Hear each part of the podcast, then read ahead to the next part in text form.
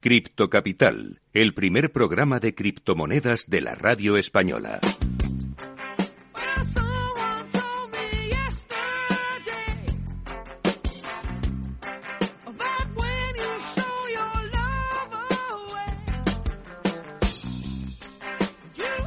Bueno, pues tenemos con nosotros a nuestro segundo invitado, José Luis Núñez.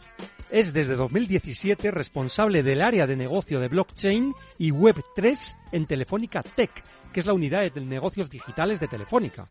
Ha desarrollado toda su carrera profesional en Telefónica, con diferentes puestos de responsabilidad y siempre ligado a áreas de innovación tecnológica y emprendimiento, como por ejemplo Guaira, el área global de innovación abierta de la compañía que ayudó a lanzar en 2011. En estos años ha registrado varias patentes, tanto en áreas como la mensajería móvil, como más recientemente sobre arquitecturas de redes descentralizadas y blockchain. José Luis es además ingeniero de telecomunicaciones y licenciado en ADE, con especializaciones en estrategia e innovación en Harvard y el MIT. ¡Wow, José Luis! La verdad es que es un placer tenerte aquí con nosotros. ¿Qué tal estás? Pues muy buenas tardes y, es un placer el mío porque me invitáis a este programa. Oye, lo primero que hacemos nosotros siempre a nuestros invitados, siempre les preguntamos si son criptofans o criptoescépticos y por qué. Pues eh, yo te diría que ni criptofan ni criptoescéptico. Y el por qué es muy fácil. Yo creo que hay un montón de casos de uso que se están generando donde la tecnología resuelve problemas. Entonces ahí soy criptofan. Pero soy muy criptoescéptico porque en muchos casos lo que estamos es generando burbujas con lo cual en esas burbujas, por supuesto, criptoscéptico total. Oye, Entonces yo creo que nos estamos, nos estamos un poco eh, eh, dividiendo, ¿no? Un poco entre quienes desde el principio eh, eran esos criptofans que creíamos o creían que, que, el mundo iba a cambiar debido a la criptomoneda. ¿Sí? Luego nos hemos enfriado un poco, hemos entrado gente no tan criptofan, pero que sí que creíamos en la tecnología subyacente, en blockchain, que nos permitía hacer cosas de, de, manera diferente a como la veníamos haciendo en las redes tradicionales o en los servicios digitales tradicionales. Y ahora nos estamos remezclando un poco todos otra vez, ¿no? Eh, yo creo que hay, hay un, un, movimiento que lo podemos llamar en términos marketingianos de rebranding, de que todo lo que era blockchain o cripto ahora es Web3 y ahí ya cabe todo. Entonces, eh, ahí están los criptofans, los criptoescépticos y tecnólogos como yo, que al final lo que intentamos es sacar partido de la tecnología para resolver problemas en, en, las empresas y problemas de la gente, ¿no? En el día a día.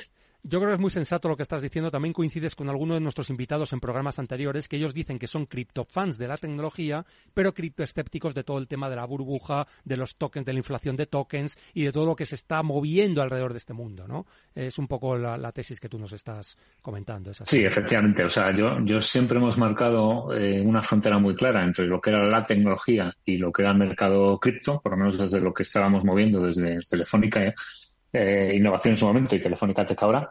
Eh, pero esa frontera, pues depende qué caso de uso, depende qué empresa, depende de qué cliente, empieza a ser cada vez más, más débil, ¿no? Pero sí que los movimientos, digamos, eh, más especulativos, si, lo podemos decir así, pues dejan mucho que desear, ¿no? O, más que nada promueven o participan de estas, llamémosle otras burbujas, ¿no? Pero ayudan a generar esas burbujas y, y esa desconfianza en la gente, que es lo que desde este otro lado de la tecnología intentamos eh, evitar, ¿no?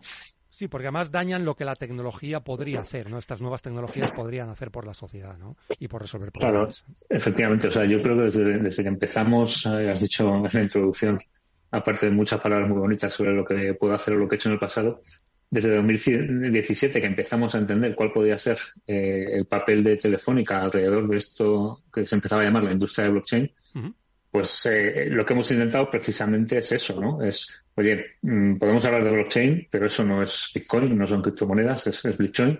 Y, y, sobre blockchain podemos hablar, tener muchas discusiones alrededor, podemos tener muchas conversaciones de formas en que la tecnología puede ayudar a las empresas de la calle, a las personas, a todos nosotros a hacer cosas diferentes y bajar un poco esas barreras, ¿no? Que al final te encuentras muy muchas veces a la gente de uñas un poco por esas connotaciones, ¿no? De, también de cuando ha saltado Bitcoin y criptomonedas a los medios de masas, ¿no? Al, mainstream, es precisamente hablando pues de ciberdelincuencia o yo me acuerdo en el momento del, del WannaCry, ¿no? Que, el rescate era en, en, criptomonedas en Bitcoin. Cierto. Pues claro, a quien no sabe de qué va todo esto, alarma mucho. Y cuando las primeras noticias vienen desde ese mundo, por decir una forma, pues eh, deja mucho que desear, ¿no? Para luego desarrollar un negocio real, contante y sonante del día a día, basado en, en la misma tecnología, ¿no? Que al final es lo que se comparte, la tecnología subyacente. Oye, José Luis, me ha impresionado especialmente el hecho de que hayas registrado varias patentes. ¿Nos puedes decir cuál es la patente de la que te sientes más orgulloso, si es que hay alguna?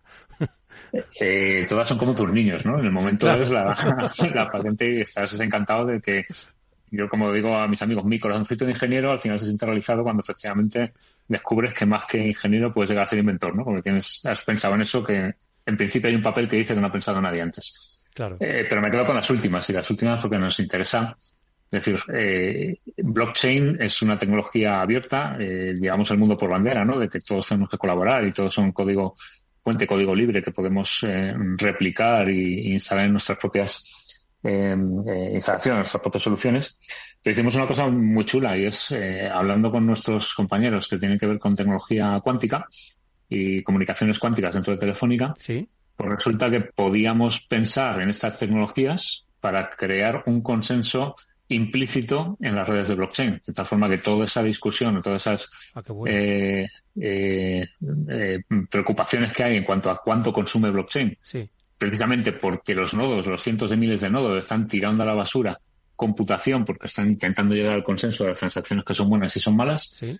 pues lo evitábamos creando un consenso implícito gracias al, al enlazamiento cuántico de los de, de los nodos, ¿no? de qubits que pudiéramos tener en los nodos, con lo cual creamos una especie de anillo cuántico de nodos que estaban sincronizados y el consenso era implícito, con lo cual no se gastaba cero o se gastaba cero de computación el tener el consenso. Si se desenlazaban esos esos qubits, pues entonces el consenso se rompía y ya no te fiabas de la red, ¿no?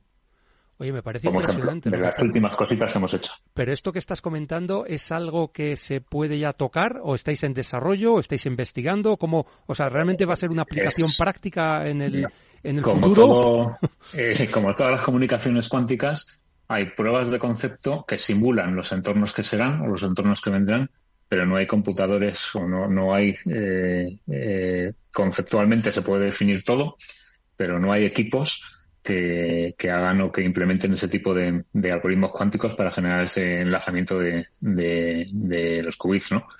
Hay pequeños experimentos, de hecho en Telefónica tenemos un, anillo cuántico de nodos donde se puede hacer lo que se llama QKD, que es una tecnología de, de distribución de claves eh, utilizando tecnología cuántica, pero son siempre pruebas de concepto muy limitadas, ¿no? Como para que pueda estar en producción en los próximos años.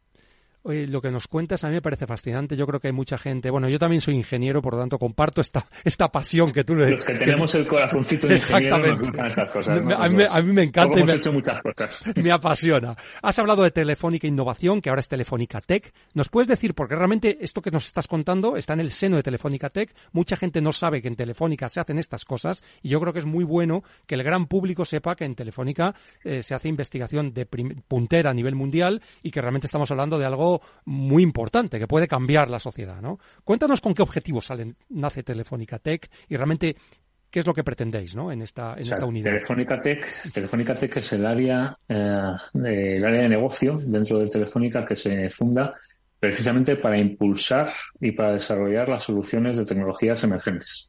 Con tecnologías emergentes, pues hablamos de esas tecnologías digitales que están llamadas a marcar eh, el, eso tan manido ¿no? de la transformación digital. Claro. Entonces, desde Telefónica Tech impul- impulsamos soluciones basadas en, en cloud, computación en la nube, eh, ciberseguridad, Sí. Internet de las cosas, Big Data, inteligencia artificial y blockchain. Parte de otras cosas que podamos eh, empujar basadas en, en esas tecnologías, ¿no? Entonces lo que se está intentando es generar ese negocio donde nos apalancamos en esas tecnologías para ser diferenciales y ofrecer soluciones diferenciales a nuestros clientes. En lo que más me toca, que es blockchain, por ejemplo, Sí. Pues estamos intentando, vamos, no intentando, eh, complementando otro tipo de servicios o de soluciones, como puedan ser las de Internet de las Cosas, eh, con tecnología blockchain o, o Big Data, ¿no? En, en Big Data está muy de moda hablar de esas organizaciones eh, data driven, ¿no? Dirigidas por datos. Entonces Ajá. siempre decimos que si estamos tomando decisiones críticas para el negocio basadas en los datos, lo mejor que puede pasar, lo, mejor- lo mínimo que podemos pedir a ese dato es que esté acreditado. Y ahí entra blockchain, acreditando el dato, que luego es el punto de entrada para aplicar una algorítmica en, en- en Big Data o inteligencia artificial. Si me voy a IoT pasa un poco lo mismo. Estamos diciendo que si acreditamos el dato lo más cerca de la fuente posible, tendremos más probabilidades de que no sea manipulado y tendremos más confianza en el dato que luego estamos convirtiendo en inmutable con blockchain. Y ese más cerca posible, pues más descentralizado que una red de sensores basada en IoT, pues no, no lo va a ver, ¿no? Con lo cual, por ejemplo, el, típico caso de uso, que se cuenta un montón de veces, ¿no? De, conservación de alimentos de la cadena de frío, pues si el sensor está registrando y acreditando su temperatura periódicamente y esa temperatura va a blockchain, nadie va a poder dudar en el futuro que efectivamente esos alimentos eh, que estaban monitorizados con ese sensor de temperatura se ha roto la cadena de frío en algún momento, desde, pues, ya sea en el transporte o ya sea en la, en la conservación del alimento en una cámara. ¿no? Claro, es que blockchain permite cosas que antes no eran posibles, ¿no? En ese sentido de garantizar o de asegurar la trazabilidad de prácticamente de cualquier proceso, ¿no? Que nos encontremos en, la vida y en el mundo de los negocios, ¿no? Y realmente blockchain y Web3 son tecnologías que están muy de moda, pero ¿su uso está realmente al alcance de todas las empresas? ¿Qué limitaciones hay, veis, en el mundo de la empresa desde Telefónica Tech?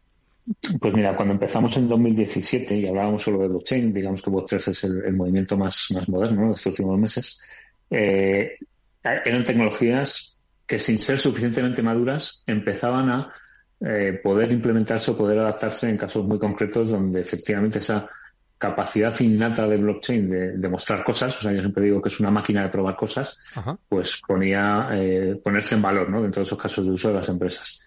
Eh, a día de hoy, esa tecnología de blockchain está suficientemente madura como para estar en el día a día y consumirla sin enterarnos, que al final es cuando una tecnología tiene sentido, ¿no? Yo siempre digo que es como, o sea, Internet, no sabemos cómo funciona Internet, todos sabemos que tenemos Internet en nuestro bolsillo porque nuestro móvil tiene Internet. Pero lo que usamos es con un dedo, pinchamos la aplicación del tiempo, que es el ejemplo de siempre de cuando eh, teníamos el primer iPhone, o eh, podemos eh, leer el periódico o podemos reservar cita en la peluquería, me da igual. Pero por debajo hay algo que es Internet que se usa con blockchain empieza a pasar un poco eso. Empieza a haber muchas aplicaciones que acreditan eh, eventos, acciones, eh, alarmas, documentación con blockchain, de manera que en una hipotética disputa entre dos organizaciones, eh, esa prueba adicional que me permite tener blockchain es lo que da garantías o lo que permite verificar de manera más sencilla. Y podemos pensar desde la recepción de un albarán para dejar constancia de en qué momento y cuándo se ha recibido ese albarán o se ha recibido la mercancía o cómo ha recibido esa mercancía. Yo puedo sacar una foto de un golpe y dejar constancia que en ese momento he recibido la mercancía, sí, pero la he recibido con un golpe. No es que yo haya eh, provocado ¿no? que, ese golpe haya dañado la mercancía. Entonces, blockchain a día de hoy la podemos, podemos decir que eh, con las garantías adecuadas y, y digamos que implementándolo correctamente, eh, estamos muy cerca de tener una especie de acta notarial online de cada cosa que estemos haciendo en un proceso. Si ese proceso es con documentación, pues es, estamos sellando, vendría a ser como una compulsa digital, ¿no? De, un documento que estamos haciendo. Si estamos hablando de dispositivos IoT, como decíamos antes, pues el dato es lo que estamos acreditando. Yo lo mezclo mucho con, con firma digital. Al final, cuando firmamos digitalmente un documento, tenemos esa garantía de que desde que lo hemos firmado no sea manipulado el mismo documento que luego podemos presentar. Aquí hacemos lo mismo, pero no solo con documentos, no solo con PDFs que estamos firmando en una casilla concreta, en un flujo de firma que me están dando, sino cualquier tipo de información que sea digital, desde un dato, una imagen, un vídeo, un propio documento, lo que sea, y además en tiempo real y para un proceso. No estamos esperando a tener una información, recuperar ese histórico, ponerlo en ese PDF y firmarlo, sino que en tiempo real, según estamos produciendo cada uno de los eventos que luego conforman el proceso completo, podemos estar acreditándolos uno a uno con blockchain para acreditar el proceso de manera general al final. ¿no? Y eso es un poco lo que cambia. Lo que podemos ahora es ir a un notario o que el notario esté monitorizando en tiempo real los eh, procesos industriales, empresariales, documentales, lo que queramos. Em, alguien puede pensar que a lo mejor lo que estás contando, que es súper útil y además bastante revolucionario, ¿no? Desde el punto de vista de, lo que estamos hablando de los procesos, ¿no? Pues está solo al alcance de grandes empresas que tener grandes recursos, o esto está realmente al alcance de cualquier empresa, o hay alguna limitación al respecto que haya que tener en cuenta antes de usar esta tecnología. Yo, y ahí voy a hacer un poco eh, de, o presumir, ¿no? De un poco de lo que estamos haciendo y sacar un poco la, gorra de telefónica total. Por supuesto. Un poco nuestro interés es precisamente ese, el hacer accesible la tecnología a cualquier empresa independientemente. Lo mismo de su nivel tecnológico o de su tamaño, de tal forma que, oye, si lo que tengamos es un servicio en la web que me independiza absolutamente todo lo que podemos tener de blockchain por debajo, pero me da esas garantías de sellar cosas en tiempo real, pues lo podemos utilizar exactamente igual que utilizamos un servicio web de, no sé, ya sea redes sociales o lo que hablábamos antes de reserva de restaurantes o, de una peluquería, ¿no? Un espectáculo. Esa capacidad de integrar con APIs, que los ingenieros como nosotros, pues es muy sencillo, ¿no? Con, tres llamadas a código somos capaces de, de implementar blockchain. Esa es el punto en el que estamos ahora mismo con la tecnología, en facilitar que cualquiera o de hacerla accesible para, para cualquiera. Y ya no tenemos que tener, estar pensando en,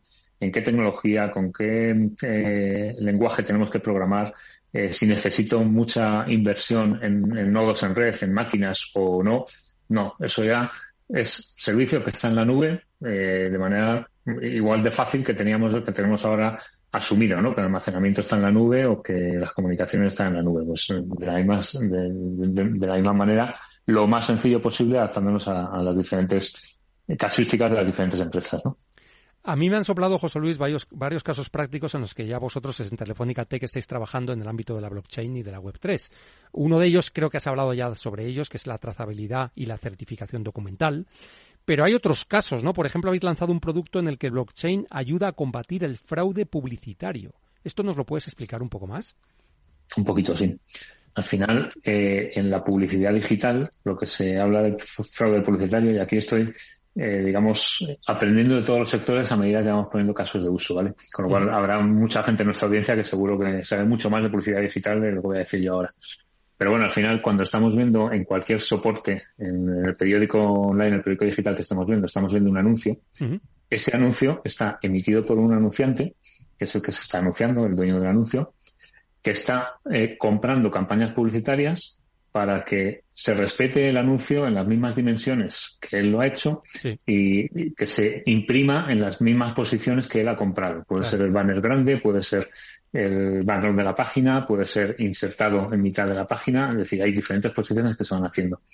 Desde que el, publicante, ¿no? el que está emitiendo el anuncio, y ese soporte publicitario eh, imprime ese anuncio, el anuncio puede pasar por diferentes actores, desde un servidor de medios hasta el, gestor, el típico AdSense de, los grandes gigantes de Internet que aglutinan esa publicidad digital, por un montón de ellos, ¿no? Entonces lo que está pasando es que ese anuncio se puede manipular. Se puede manipular de maneras variopintas. Lo más burdo puede ser, oye, te cambio la razón de aspecto y te lo pongo feo, y con lo cual no tiene el mismo impacto que tú querías pero hay otras cosas mucho más eh, sutiles, como por ejemplo el, ponerlo, sutiles o, de, o de grano gordo, como digamos, ¿no? Pero por ejemplo ponerlo en soportes, en, medios donde no tienes eh, la audiencia del, del, del público, que va a comprar ese producto, claro, tu público objetivo. Con lo cual estás comprando eh, publicidad, estás comprando esas impresiones que no se están realmente siendo productivas para ti porque al final en algún punto de la cadena no se ha puesto esa condición que tú inicialmente sí que has puesto de a quién está buscando la gente. Entonces, con lo que hacemos con blockchain es dejar traza de qué del, anuncio concreto que tenemos que imprimir y del anuncio que se está imprimiendo. Comparamos y si no es el mismo, es que ha habido fraude publicitario de algún tipo. Con lo cual, somos capaces de alguna manera de, eh, acreditar, yo siempre hablo de, de esa palabra acreditar, ¿Sí? Que las impresiones que yo he comprado en mi campaña efectivamente se han producido como yo las he comprado. Si no, pues tenemos esa parte de fraude publicitario que somos capaces de medir. En la industria publicitaria se asume que algunas de las impresiones pueden no ser válidas, pero se habla de, casi que eh, aproximaciones por tamaño de las campañas. Con este caso podemos acreditar que efectivamente todos los anuncios que se están poniendo y que se están eh, comprando efectivamente se imprimen en las mismas condiciones. Y por lo tanto, el dinero, claro. el dinero que tú te estás gastando en esa campaña es más efectivo porque estás seguro que te lo estás gastando exactamente en lo que estás comprando.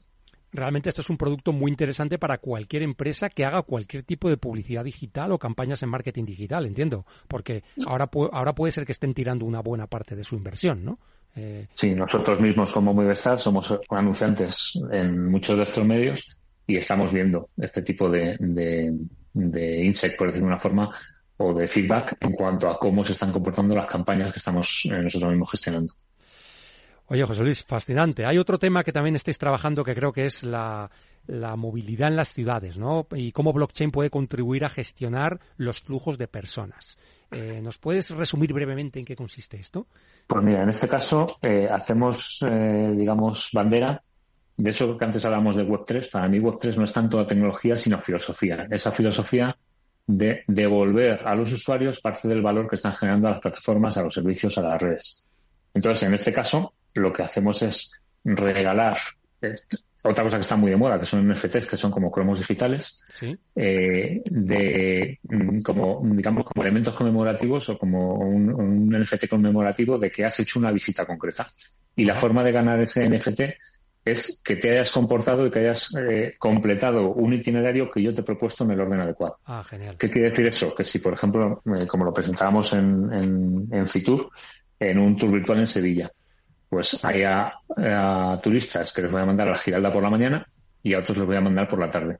Si tú respetas el itinerario en el orden que te lo estoy proponiendo, vamos a evitar colas porque estamos gestionando ese flujo turístico, estamos balanceando para que no todo el mundo vaya a la Giralda a las 10 de la mañana y tú tienes un incentivo para seguir ese itinerario y es que te voy a dar ese NFT conmemorativo.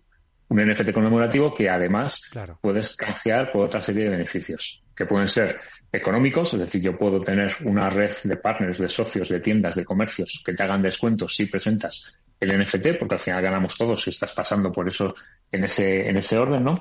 O puede ser simplemente oye, una cola VIP para los que presenten NFT o los que me demuestren que están siguiendo el, orden adecuado. Con lo cual, ahí entra sí que la blockchain más prosaica. Ya no hablamos del mundo NFT.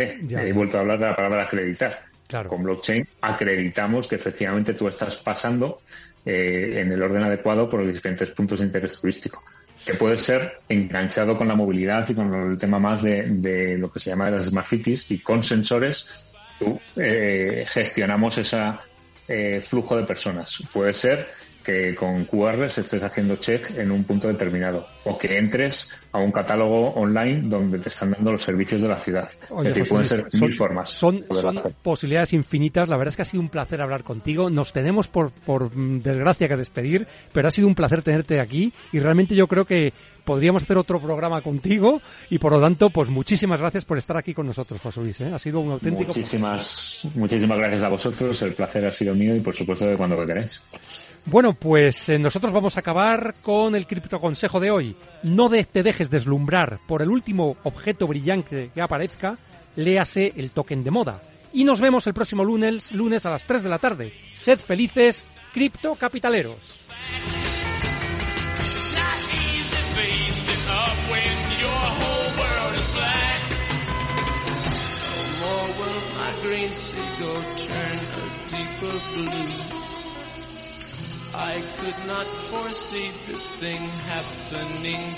En Capital Radio, Cripto Capital, con Carlos Puch Sajibela. En el balance nos preocupamos por nuestros hijos, por su vinculación con el mundo de Internet y las redes sociales, y analizamos sus riesgos de la mano de Pilar Rodríguez en Familias Enredadas, todos los lunes a las ocho y media de la tarde en el balance, Capital Radio. Capital Radio, la genuina radio económica. Siente la economía. Esto te estás perdiendo si no escuchas a Luis Vicente Muñoz en Capital, La Bolsa y la Vida. Juan Ignacio Crespo, experto financiero. Los bancos centrales pueden crear dinero de la nada, pero no pueden crear microchips de la nada. No te confundas. Capital, La Bolsa y la Vida con Luis Vicente Muñoz el original.